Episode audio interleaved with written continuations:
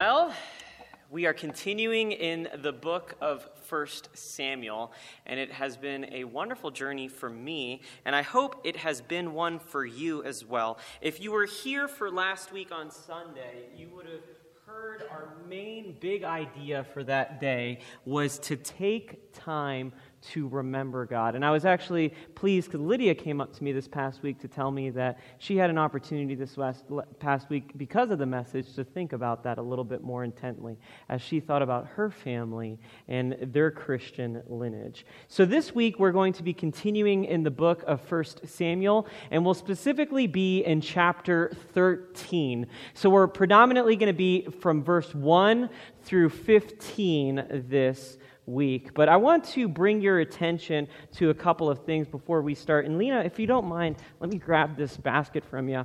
Um, I had mentioned this earlier on in the service, and you probably saw it as you came in to the sanctuary, just at the welcome table out there. It says, Take an envelope pray for the names inside. And we're doing exactly that. So if you didn't know, this past Wednesday marked Ash Wednesday in the beginning of Lent, which is the 40 day period leading up to Good Friday, the day that we celebrate and honor Jesus' sacrifice on the cross. And we wanted to be intentional about this time. So, this past Wednesday, we held a prayer gathering at this church, and we're hoping to have more along the way. But something that we're going to be doing this year, just a simple thing to honor this season that we're in is we're going to be having envelopes every single week. And as you open these envelopes, you'll see two little strips here with a name inside. And we're just doing first names, but we have everybody's name from the church in this envelope. And we would like for all of these to be gone every single Sunday. And hopefully, when it's not, we're not getting bashed with snowy weather and more of our people are here, uh, we can easily do that. But the goal is, is to just intentionally pray for the people that are in your envelope. And they're all anonymous, they're all at random. Our children are included on this list, and we're just asking for people in our congregation in the next 40 day season to pray intently for them. And maybe even to call the person, if you know the person and you have a relationship with them, or even if you don't, to let them know that you've been praying for them. It's important, I think, to be able to take seriously these portions of the church calendar. And Lent is typically a time where we sacrifice something out of our lives in order to think about Jesus' sacrifice. So, um, for myself, one of the things that I did was I decided to uh, not have my smartphone. So, I got this little dumb phone, I guess. Is that what we call it now? What do you call a phone before a smartphone? You know, I I'm not quite sure, but all I can do is make calls on this now. So if I'm really difficult to get a hold of, you know why. My sister, who is in the audience today, was making fun of me and said, You know, in ancient times, they would sacrifice meals, they would wear sackcloths. You're just giving up one phone for another. I'm glad you're really suffering for Jesus, Pastor Kevin. and uh, I couldn't help but laugh and admit that she is right. But I just want to encourage you, whether it's through taking a prayer card or thinking of something else in your rhythm, to disrupt your life in a positive way so that you can think of Jesus' sacrifice. So, okay, I got that out of the way. Let's get into today's message. So, would you join me once more for a time of prayer? Father, we thank you so much for just being able to be here today despite the stormy, snowy weather. Uh, Lord, I know we need the moisture, so I'm always thankful for snow on the ground.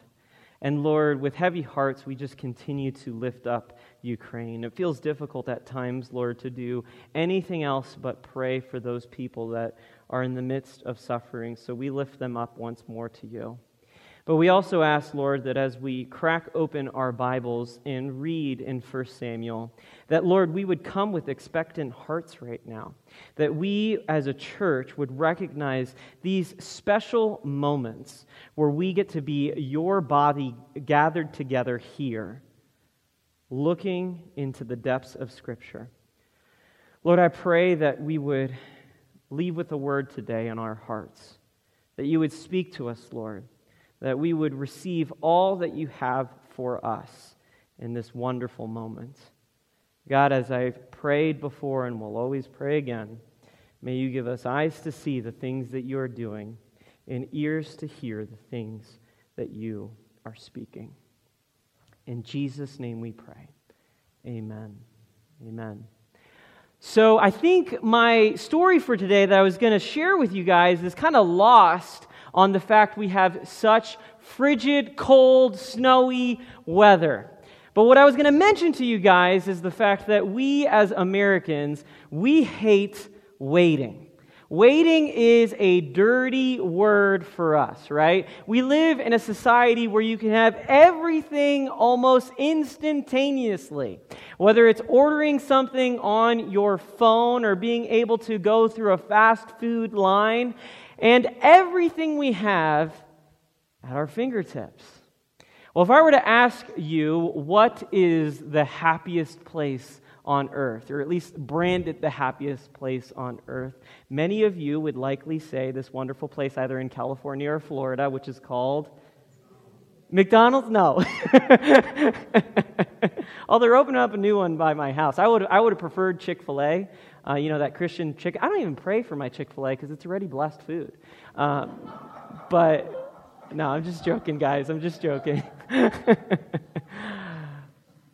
we would most likely say Disney, right? Disney, Disney World, uh, Disneyland. I'm partial to Disney World for obvious reasons. But if you have you ever actually gone to Disney World before?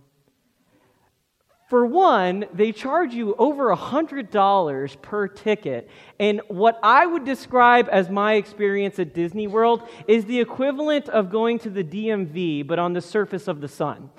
It is just way too hot, way too uncomfortable. I'm sticky, I'm sweaty, and the, hour, the lines are hours and hours and hours long. I remember waiting three hours for a single line that la- ride that lasted for 70 seconds. To which my wife, because she struggles with motion sickness, decided to close her eyes for the whole ride. And I felt compelled for her to open her eyes because I said, Honey, we waited for three hours. We're not going to waste any moment of this. Keep your eyes open. We struggle with waiting, with being patient, with dealing with these kinds of things, even though we're told that they make us happy. Well, today, I think we're going to be looking at a story where we see that same issue, but we see it on display with the stakes being so much higher. But it is a similar struggle, and that's the struggle of learning how to wait, not just on the things that we want, but wait on the Lord. So, we're going to be talking a little bit more about that. So, I invite you to take out your Bibles. If you haven't already, we will have most of the verses on the screen to 1 Samuel chapter 13. So, just as a little bit of context to you guys, if you don't remember from the previous weeks of being here, Saul has been appointed king over Israel, which marked a pivotal switch in Israel's life. Now, I hopefully have a picture of a map on, on the screen. So, Israel, this is, this is Israel in the time of King Saul, is trying to expand its borders out there. So in the purple, it's trying to move out uh, uh, its borders and conquer other lands in order to be a strong nation. So King Saul is appointed in the opening chapter of 13. The author lets us know that he is placed as king roughly at the age of 30, and he has a 42 year reign as king before he passes away. And how does King, start, King Saul start the beginning of his kingship as in Israel? Well, he starts it by a campaign of conquest. So him and his son Jonathan begin attacking neighboring countries, specifically the country of Philistine. Now, if you didn't know, the Philistines were an incredibly powerful and strong nation. Compared to the other nations in the area, their technology was better. Their numbers were greater. So when Jonathan and Saul begin to attack the Philistines, they begin to swell up with anger. You see, they do not know who they are messing with.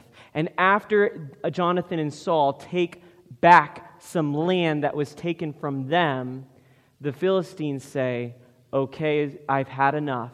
It's time to show them who's boss. It's kind of like when I'm wrestling with my son. You see, my son, he likes to pretend he's Superman.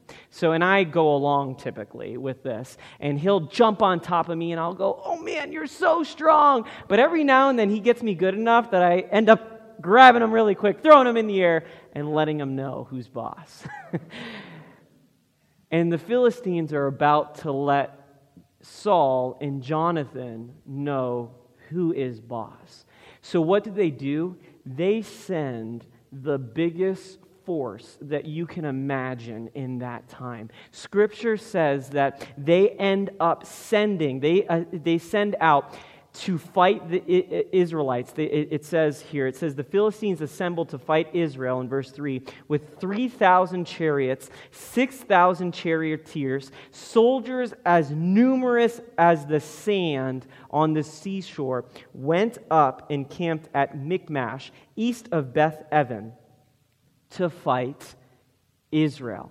Now, to put this in perspective a little bit more, they said that 3,000 chariots went to meet Israel. Well, if you didn't know, the average chariot at that time usually consisted of around two to six horses per chariot. So, what would have that meant? That would have meant that there was around 6,000 to 18,000 horses alone showing up to fight Israel, not including the thousands of men that were a part of those horses, and then the thousands of foot soldiers that most likely belonged to this incredibly large army.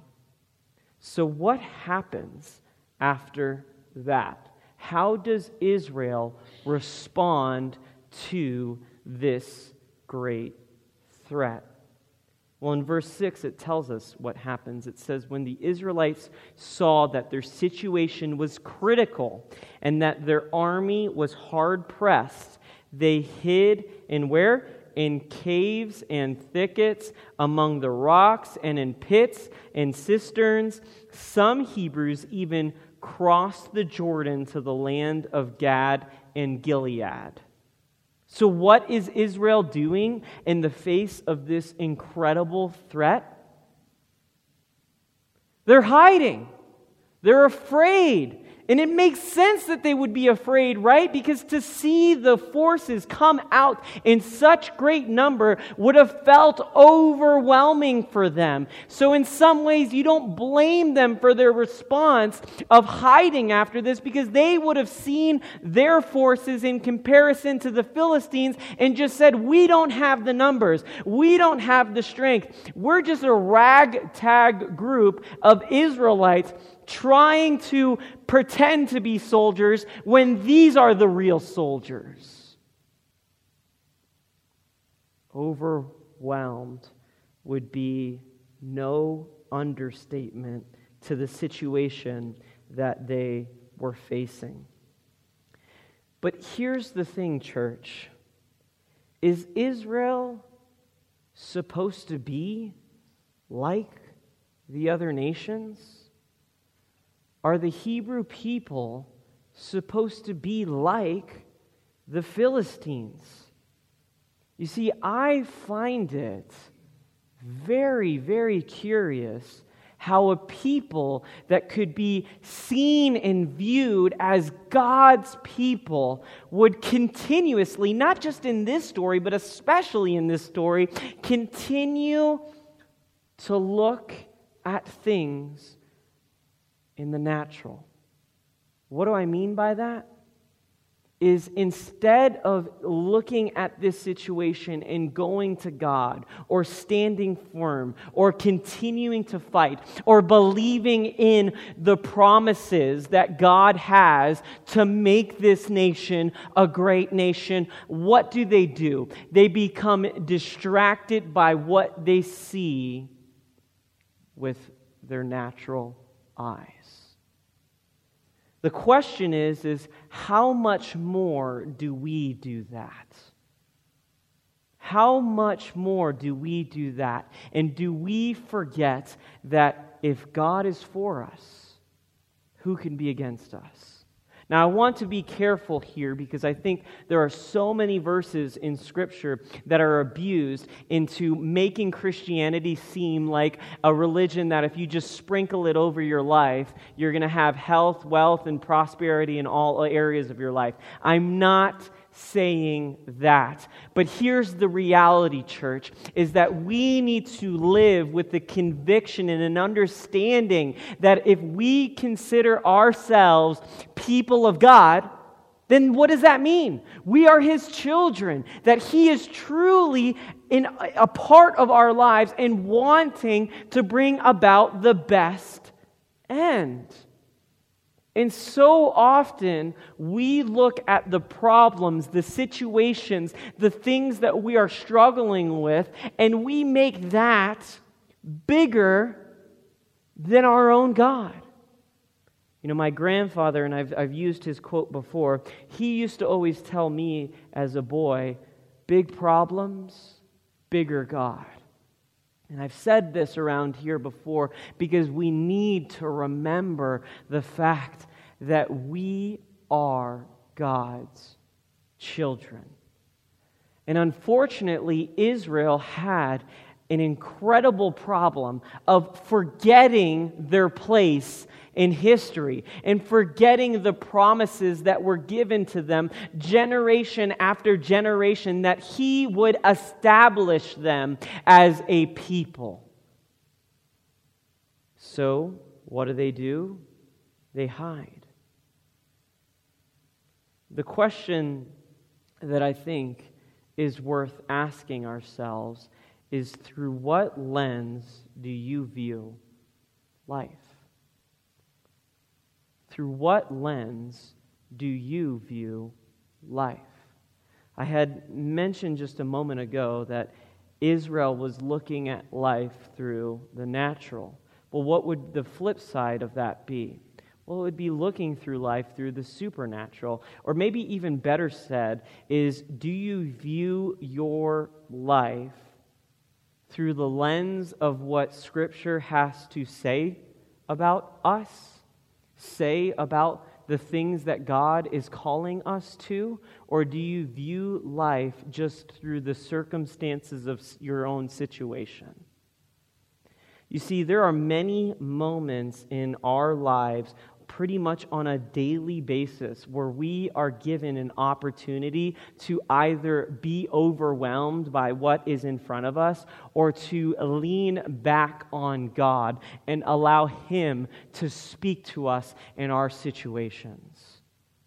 And the question that I feel like this is bringing up in the scriptures is what lens do you view your life? Because it is so pivotal to understand how you are seeing the world around you. Are you seeing the world around you with a confidence that you are a child of God? Are you seeing the world around you that everybody, it's survival of the fittest, baby, and you just got to do what you got to do to survive?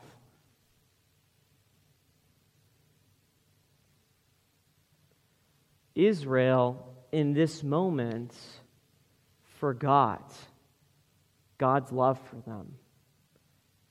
Israel, in this moment, forgot God's purpose for them. And that they could confidently go to God with any problems that they face. Church, I have that same question for you. When you're in the midst of struggle, do you go to God as one of your first resources in life, whether it be through prayer or His Word? I like this quote that comes from Mark Batterson, and if you know his book, In a Pit with a Lion on a Snowy Day, it's pretty good. He says this prayer is the difference between seeing with our spirit, our physical eyes, and seeing with our spiritual eyes. Prayer is the difference between seeing with our physical eyes and seeing with our spiritual eyes. You see, we serve a God that offers an open door policy when we are going through our struggles in life. The Lord wants us to be able to pursue Him, but not just pursue Him, but have the confidence to trust in His great care and attention to our own lives. Jesus makes this much of a point when he talks about the parable of the nagging widow who continues to go to this judge asking for justice and asking for justice till, well, finally the judge gets so worn down by this person that he says, Fine, let's just give this lady what she wants. And in looking at that, Jesus says if an unjust judge, if someone who doesn't have the care and love can still offer justice to you, how much more will your Father in heaven who loves you bring justice in your life? But yet, we have this difficulty, this disconnect between this place in our minds and this place in our hearts, where we might have been raised in the church or we have, might have heard somebody preach at some point in our lives these truths, but for whatever reason, we don't believe them in here. And these two places are oftentimes the further, furthest distances apart in life. And we need to not just know, have the head knowledge to know that the Lord invites us to be able to pursue Him in prayer and let our requests be known to Him. But we also need to believe that as true. Amen? So, what happens from this point after they begin hiding? It continues in verse 7 saying, Saul remained at Gilgal, and all the troops with him were quaking with what? With fear.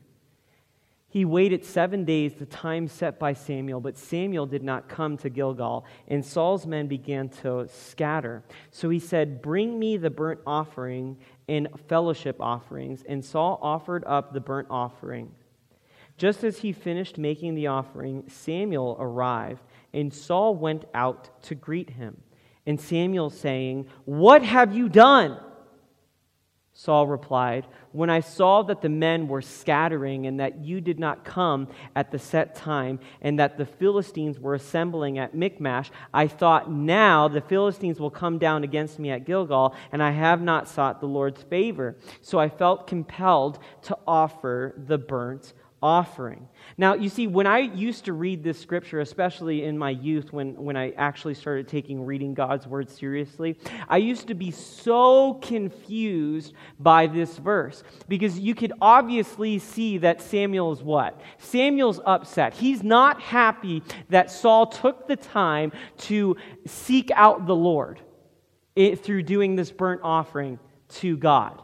And it confused me, right? Because uh, there's obviously, in the narrative, there's obviously an issue at play here, right? Where Saul is doing what? He's waiting for Samuel to come. And when he's looking at his physical situation around him, what is he seeing? He's seeing that his troops are quaking in fear, right? He's seeing that they're literally scattering. He's seeing this army swell up, ready to smite Israel off of existence. And he is the newly appointed king. So, what does he do? He decides to be a man of action and do something about it. So, he takes the rights that Samuel had as priest and does what? Offers a burnt offering to the Lord. And I remember I used to think in my mind, I used to say, because what's going to happen next is, is, is, is Samuel's going to basically say, you screwed up. You made a, not a little mistake, you made a huge mistake. And because of this, your kingdom is the time is going to run out. God is not going to uh, allow your kingdom to last. I used to think to myself, this makes no sense. But as I've gotten older and as I've looked at this text more and more and more, I realize that being a person of action is something that we need to be mindful of. And here, let me unpack that a little bit more. Let me be a little bit more clear of what I mean right here. You see, Saul was doing, uh, he wasn't doing a bad thing, moving in action. It was the kind of action he was choosing. So, what Saul could have done instead of going and committing a burnt offering to the Lord because what he's really doing there, what he's really communicating there, is a sense of if I don't do it, all of this is going to fail.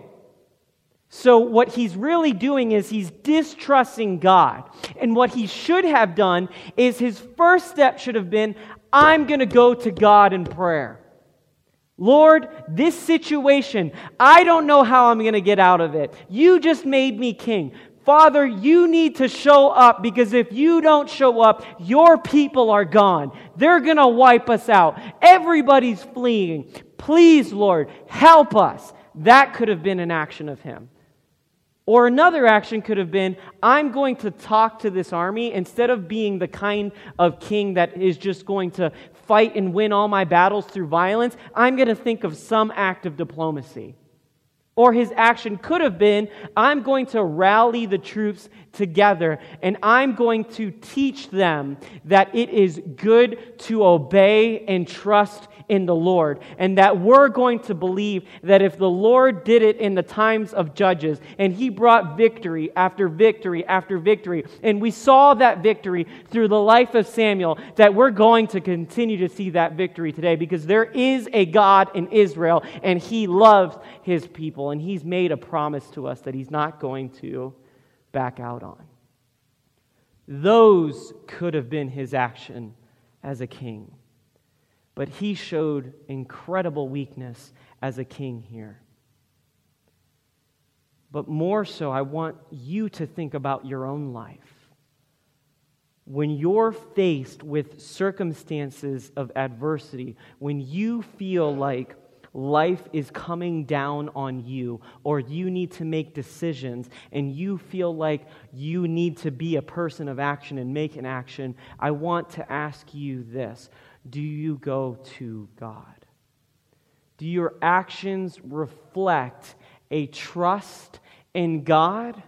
Or do your actions reflect a desperate attempt to just make all the puzzle pieces fit as best as you can?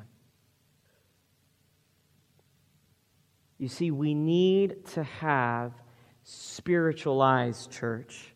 And I teeter tottered a lot with this on the big idea, but the big idea for today is to keep your spiritual eyes open. You see, I believe that if King Saul would have had the kind of conviction to not just ceremonially have a burnt offering, but the kind of conviction where he actually loved the Lord, the way that we will soon see with the life of King David then I believe that the outcome of his kingdom would be totally different.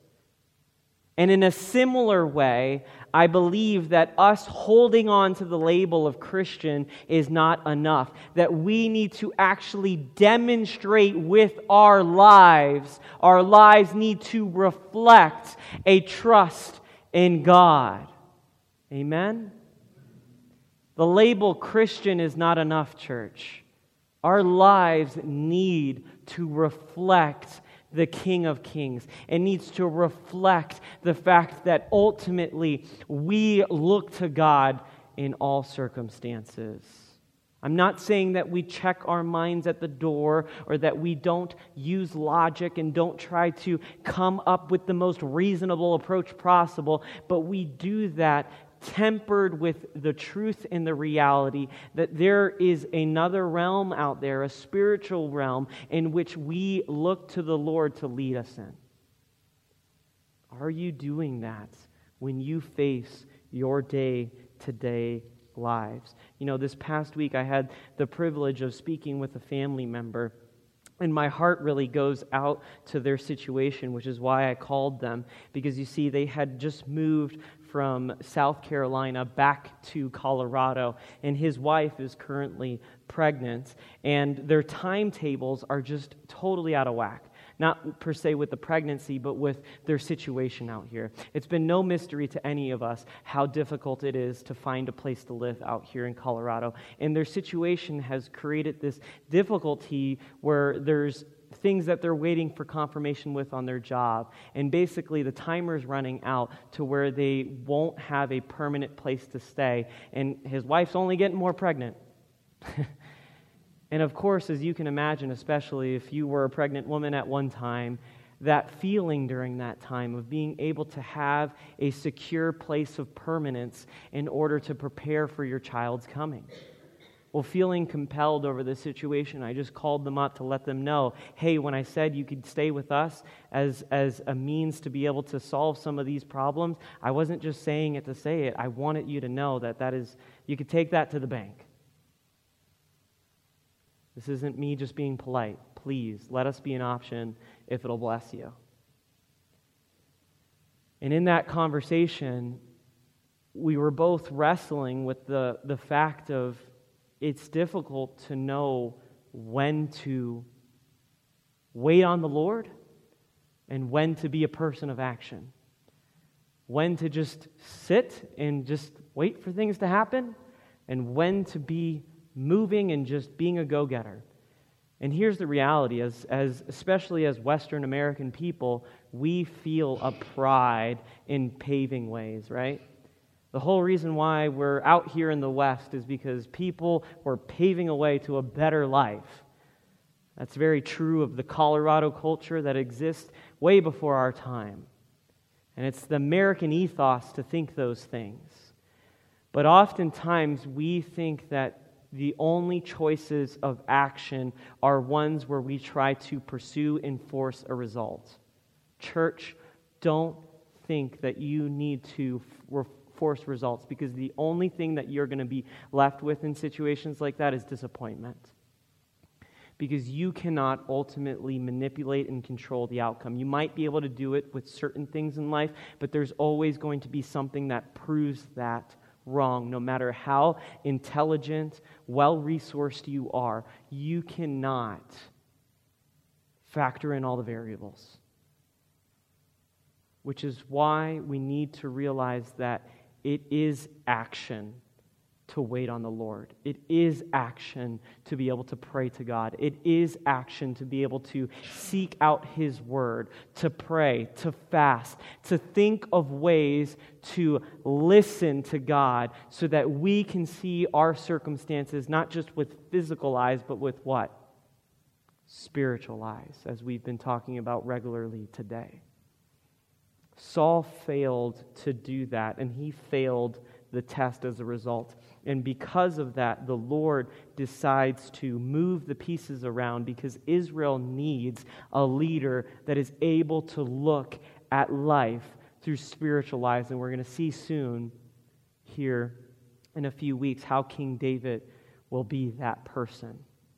But ultimately, we do not put our trust in any single man, we put our trust in who? God.